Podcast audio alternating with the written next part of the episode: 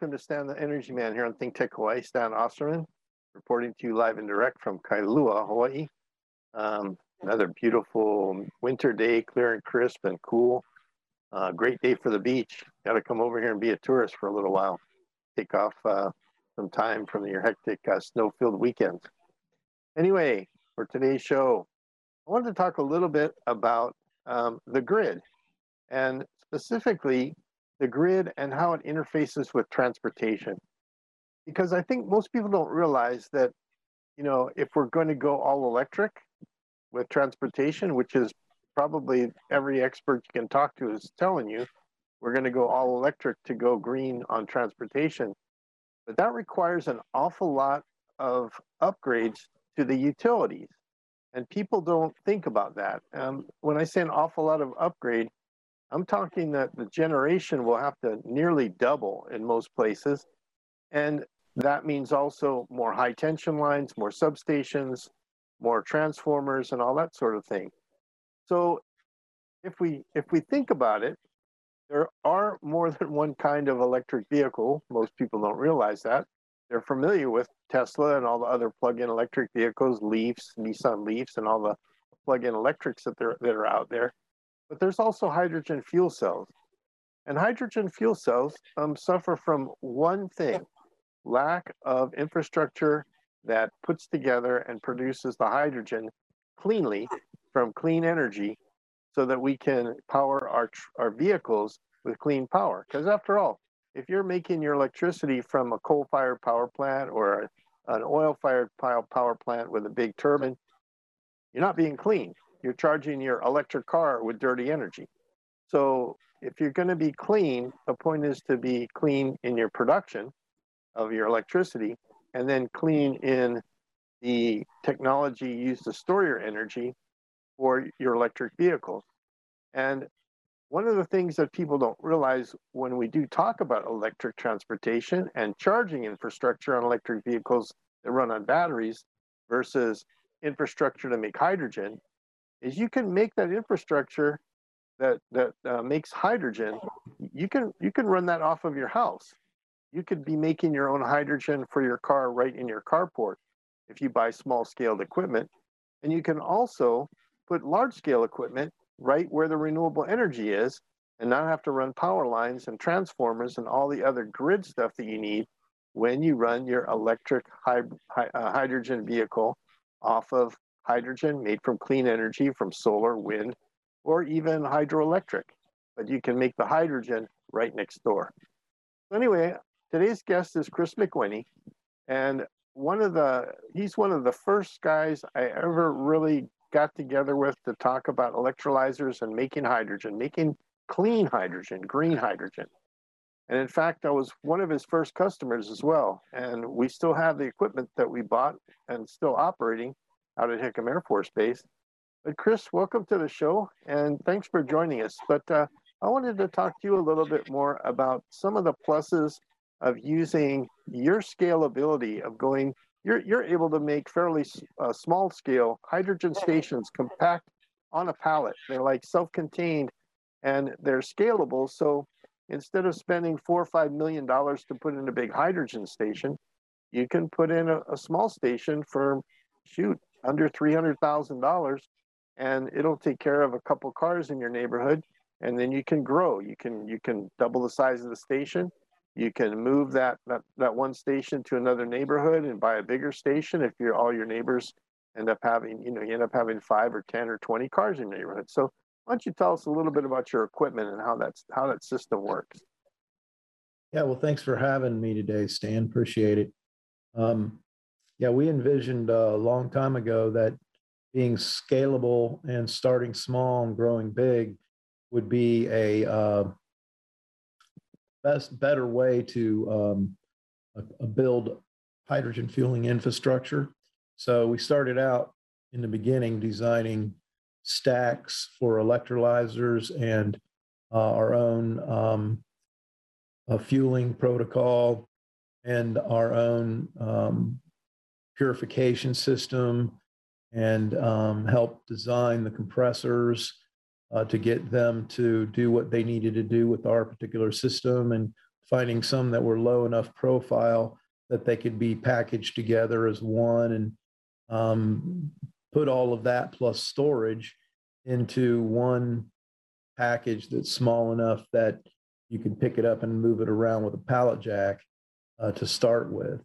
And um, then come on after that with three uh, other sizes that you can grow to as the demand picks up.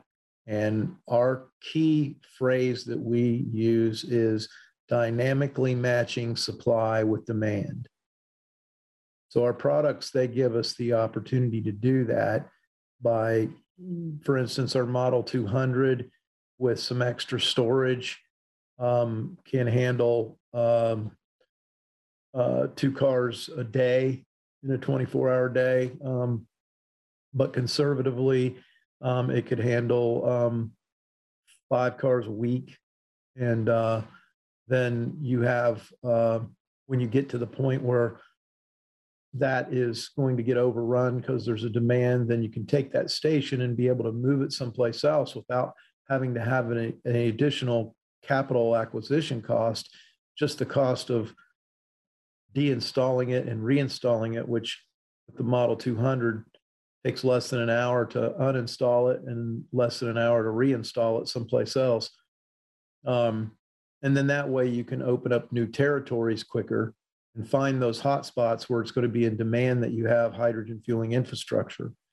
Um, and then replace the one that you took out and move someplace else with a, the next larger unit that, that, that can then handle um, you know, six cars a day or 20 a week or something like that. And then we have another model that we come on after that with that can handle, um, you know, make 64 kilograms a day. So it, it could it could handle up to 20 cars a day and and and and you know and and so it's it's it, every step of the way we have a, a, a station to grow with. And then once we get all of the stations uh, put out there, then the ultimate goal is to have large scale renewable uh, hydrogen from large utility scale wind farms and solar farms that we would um, put uh, our large electrolyzer on our megawatt scale. And then we would uh, truck hydrogen using hydrogen fuel cell semi trucks to haul that to all of our existing stations. And that's how we intend on building the transcontinental hydrogen highway. Okay. The image you have behind you there, that's Dubai, correct? Yep. That was uh, one of our um, wild and crazy ventures to the Middle East. And uh, it uh, that was fueling that um, that trolley. Uh, trolley behind it has a plug power fuel cell in it. Um, and it was uh, a, a range extender for the trolley. Okay. So the other thing that um, is an advantage with your equipment is your smaller scale units, and by smaller scale, I mean probably up to one that can handle uh, 15 or 20 cars a week, are considered appliances, correct? And that, like the refrigerator I'm trying to install at my house today, it's uh, a 220 uh, volt uh, outlet and a water line from a reverse osmosis, you know, water purifier. And that's when you talk about install and deinstall and move it, it's basically disconnect the power, disconnect the water, um, get a forklift and move the move the unit to another site, connect the electricity and connect the water again.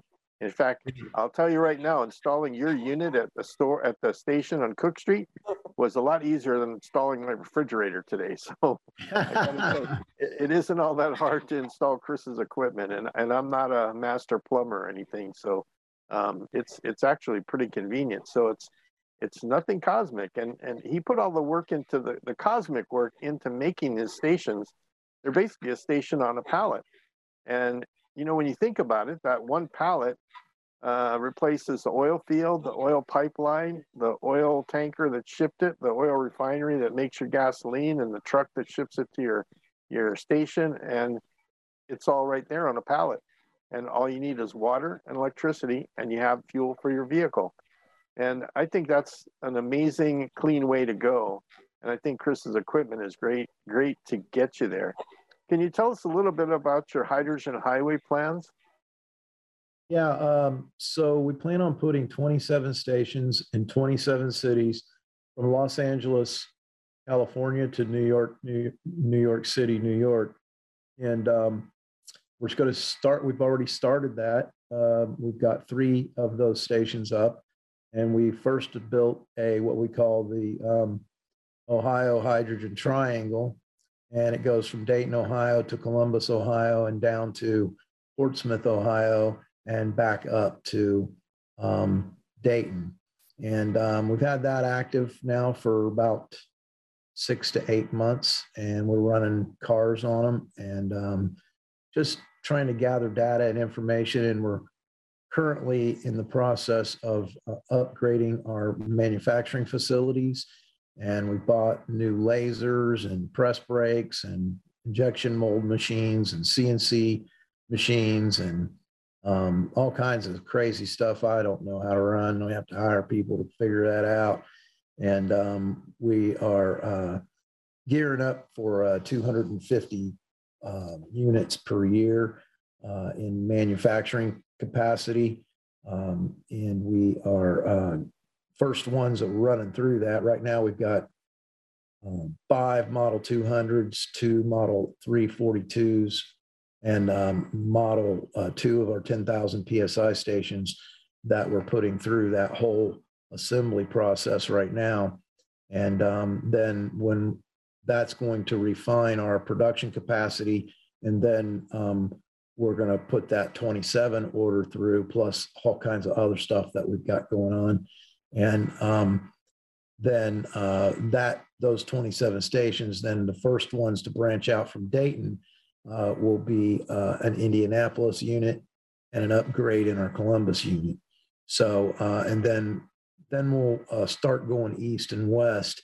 And uh, but the ones that we're going to put in Dayton, we're going to put three or four in Dayton before that step, and that's where we're going to figure out how our phone app is going to work. because um, one of the things that we've done in trying to figure out how to distribute a fuel, hydrogen fuel to people without running into log jams and not having enough product is um, we're putting together a phone app and you will become a member of a new company that we're developing called Emerald H2. And Emerald H2 will um, will give you uh, the um, G- GPS coordinates for where a station is located and make sure that it has the fuel you need and that will allow you to reserve the gas until you get there. So no one pulls in and you might say yeah this station over here the end of the road's got fuel right now but if i don't get there in 45 minutes somebody else might pull in and get it you, that can't happen to you in this because you can reserve it until you can get there and um, for a limited time you know we'll give you so much time to get there but um, that will allow us to service uh, more people and provide them with hydrogen and not have to have as much hydrogen in store. Uh, so it saves on storage costs, uh, which is a pretty big expense in the hydrogen business. So you're so, going to kind of uh, network out from Ohio east and west eventually once you start getting your uh, stations going. Right, right. But we want to gather off of these Dayton local stations where we can be Johnny on the spot and fix things and hammer out any other details that we need to know and make sure the customer experience is as good as it can possibly be and that the phone app's working right and it's giving us the correct data and our data acquisition systems are you know and storage of that data is is is proper so that that'll t- that'll inform us uh, as we put these stations 100 miles apart across the country um, that's going to inform us of you know what station needs to go where how much production it needs to do per day how much storage it needs to have all that kind of stuff.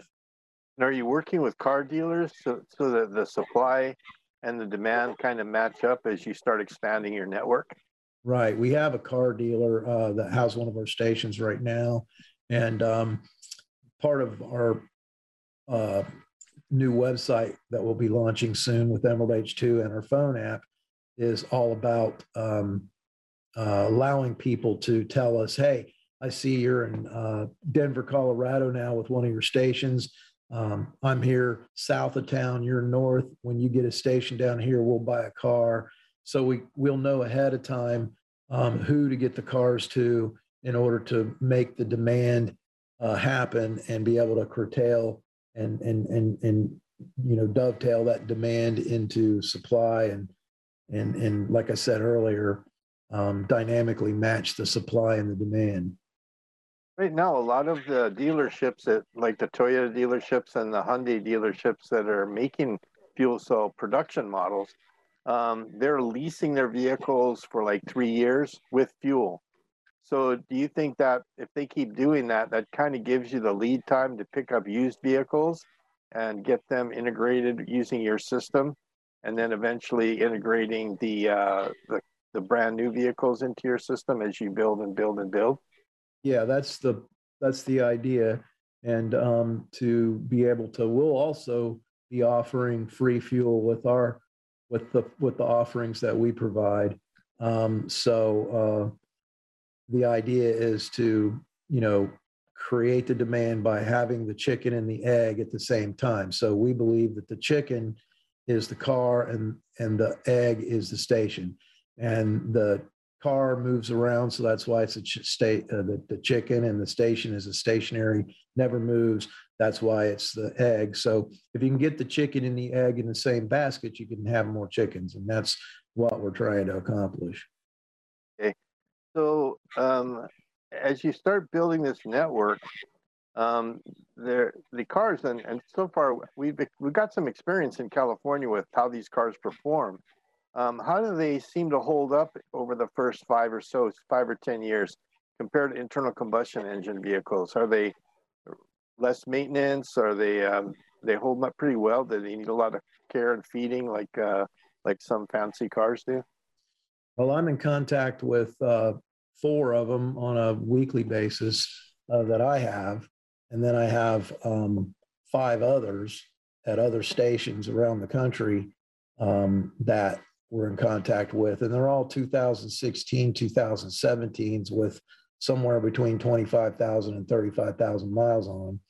And everybody that I'm talking to is absolutely amazed at the mileage they get. And there's actually been some tests performed um, with both a battery car and the hydrogen car going down the road at exactly the same time, saying the same distance from each other, and then seeing how they perform. And the hydrogen fuel cell cars are outperforming the batteries, and um, especially in some uh, graded terrain. Um, and uh, we're really amazed at how many miles per kilogram uh, we're getting. Um, and, uh, you know, you can take off and leave a, a place and say you have 100 miles of fuel left and you drive 20 miles, but you only used up 15 miles worth of your fuel that it said you had. And it, it almost always ends up using less than what it says it was going to take to get there. So the performance is outstanding. Yeah, I've noticed um, looking at the weather over in Ohio there, it, it's uh, definitely wintertime. Uh, in fact, you probably got a little bit of snow out there, maybe a couple of feet, in fact. Um, how are the vehicles performing in that in the real cold weather this winter? I don't see any difference. It growls a little bit when it's cold until it warms up. You get a little um, sound. I think it's coming from the blower um, that, you know, when it's warming up, um, that blows oxygen and air into the one side of the fuel cell. Um, can't confirm that, don't know for sure, but I haven't actually gotten out and looked, but you can definitely hear something when it's when it's colder out, but then that quickly goes away within less than a minute. And then there's no difference in performance. Have you gotten any feedback from battery electric vehicle folks on how those vehicles perform in cold weather? Uh, yeah, I have. Um, you know, everybody knows that batteries don't like it when it's cold out, so uh, they they de- uh, they deplete much faster when it's cold than they do um, when it's not. And of course, the fuel cell it doesn't know any difference. It uses the same amount of hydrogen either way. Yeah, I tell people, you know, I had a discussion with some Air Force guys one day, and they were saying oh, but in cold weather, the hydrogen fuel cell makes water and the water will freeze up and then it won't work. And I said, Well, I don't know. I've I've been in Alaska and and some and North Dakota in the middle of winter, and I don't think batteries work all that well. But did you realize that when a fuel cell makes that water, it's an exothermic reaction. It actually heats itself up. So once you start using it, once it's going, it actually has it gives off heat and warms itself up. Um, just almost like an internal combustion engine car, except it's uh, doesn't doesn't make that much heat. Doesn't doesn't waste as much heat as uh, internal combustion engine does but it does heat up enough to keep itself warm. Yeah, it's it's it's warm. It's warm water, and um, actually, when you're going down the road, if you follow a fuel cell car, and you can see every so often it'll dump the water, and it's got blowers, and so uh, it sits there and runs for a good while. I've got one or two in my showroom, um, and we start them up once a week and roll the tires so that the tires don't get, you know, while we're saving these for buyers. And um, and you know when you shut them off they immediately purge all the water out of the system and then there's a big fan that forces water out so that nothing can get in there and freeze so they they the car companies have done a really good job of testing that out all out and i don't see that as being a problem at all. Okay. So what are some of the other projects you're working on at uh, millennium reign um, i know you've got your electrolyzers really uh, going to town. I know you're working with the Navy on some projects and the Army on some projects, uh, and then with some of the other uh, hydrogen companies that have uh, fuel cells, and you're providing in the equipment to supply the hydrogen to their fuel cells. What are some of the interesting things going on with Millennium Reign? Yeah, tomorrow uh, we're going down to Plug Power to train them on a new 342 that they put in for uh, their uh, maintenance center and uh, decommissioning center that just happens to be 20 minutes from from our headquarters. Um, it's a huge place and it's amazing the work that they're doing there. Um, and so uh, that's a new system that we just put in. Uh, basically, it's a Model 300 without the external uh, shell. Um, and uh, then we've got the um, Army unit's been up and running for a good while, and uh, we're just waiting on them to get back from COVID and that kind of thing. So um, we've got uh, it. It's an amazing piece of equipment, our, which is our uh, M64. Uh, produces 64 kilograms a day, and it's in a, a 10 foot container. So uh, 10 foot by eight foot by eight and a half foot tall. So um, it's a nice packaged system, and uh, we, we we have a lot of demand for that particular product.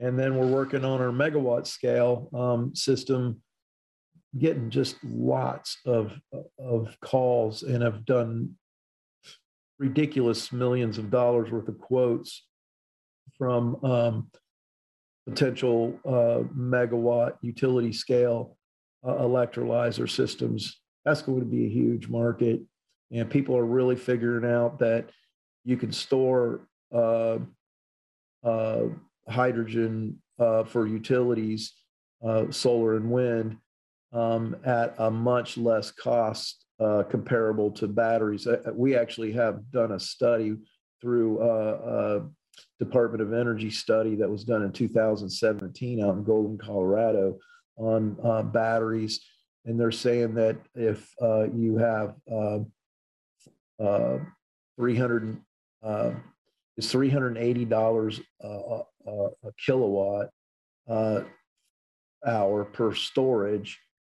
If you uh, could buy 60 megawatt hours worth of batteries. So that's a lot. I mean, put a megawatt of, of power or storage in a battery in a 20 foot container. So that'd be 20 60 foot containers to get that much. And at that level, we can do it for $99 a kilowatt hour. So about 73% less uh, than what batteries are. But that doesn't eliminate batteries from the equation. You still need to have batteries uh, to do the load leveling and to handle the big loads and to to to make the grid stable from a, a standpoint of the hertz cycles. So, but once you get enough batteries, then you can really uh, get a big savings by going to hydrogen. And uh, the world's catching on to that in a big way right now. Well, I think what's what's finally they're catching on to is the fact that you could go with all battery plug-in vehicles and do 10% of the transportation or you can go with hydrogen fuel cell battery vehicles and go to 80 or 90% of the transportation. Because you know they keep saying that there's economies of scale as we start producing more and more batteries and that's true right up to the point where supply and demand says you don't have enough lithium or you don't have enough cobalt or you don't have enough of the, the raw materials and then all of a sudden your batteries start getting really expensive. So we can't be dumping all the batteries into vehicles that run on just batteries we need to share those batteries with hydrogen fuel cell to make the batteries go further and mm-hmm. the hydrogen fuel cell vehicles do need a battery i know in the mirai there's a traction battery and there's also a 12 volt battery Right. Um, so they have two batteries in them that do two different things. But the fuel cell lets you use your natural resources wisely and extends the, them out to make your electric transportation market more viable and come along quicker than trying to just make battery plug-in vehicles all over the place. That's right. on top of the the grid transmission, the grid and transmission uh, generation and transmission issues that you have if you just convert to just plug-in electric vehicles where you have to put charging stations all over the place instead of a couple of uh, hydrogen stations centrally located near where you're making your power. Right. Exactly. Right. Well, we got a couple, about two minutes left. What What are some of the really exciting things you're looking forward to in the couple, next couple of months? Well, I think the market is growing like crazy. I mean, I saw some reports where some very large electrolyzer companies in Europe are saying that they are sold out to 2026 and even as far out as 2030. One of them said they have as many as 800 deals in the in the um, uh, pipeline, and so uh, you know we are seeing the same thing happen. Uh, we do very little sales. As a matter of fact, I do zero sales. It just keeps coming our way. literally off of word of mouth uh, from folks like you and and um, Blue Planet and all our customers that, that we've had over the years, and um, we just are very thankful for that. And but we will be having a sales force, and uh, we're ready to go. And I think that we've learned from all of our customers uh, that we have about 18 different units in the field working all the time that uh, the feedback that we get is people really love them and they seem to always work. So, um, you know, as as a, as an inventor and founder of the company, that was my biggest concern, and uh, I think we're ready to get more aggressive and go out and really start uh, uh, letting people know that Millennium Reign Energy is ready to roll. Yeah, well, hopefully this show will help a little bit more, uh, Chris, and We'll have you on again in a few more months to get an update. And until then, hey, keep making what you're making because it is good equipment. I've used it, I've worked on it, I've maintained it, I've operated with it, and I've dispensed hydrogen from it. And it does what it says it's going to do. And it's like a Timex watch, it just keeps on ticking. Mm-hmm. So um, we appreciate uh, the quality of work that you're putting out. And until next Tuesday, aloha, Chris, and Stan the Energy Man signing off from Think Tech Hawaii. Aloha. Aloha.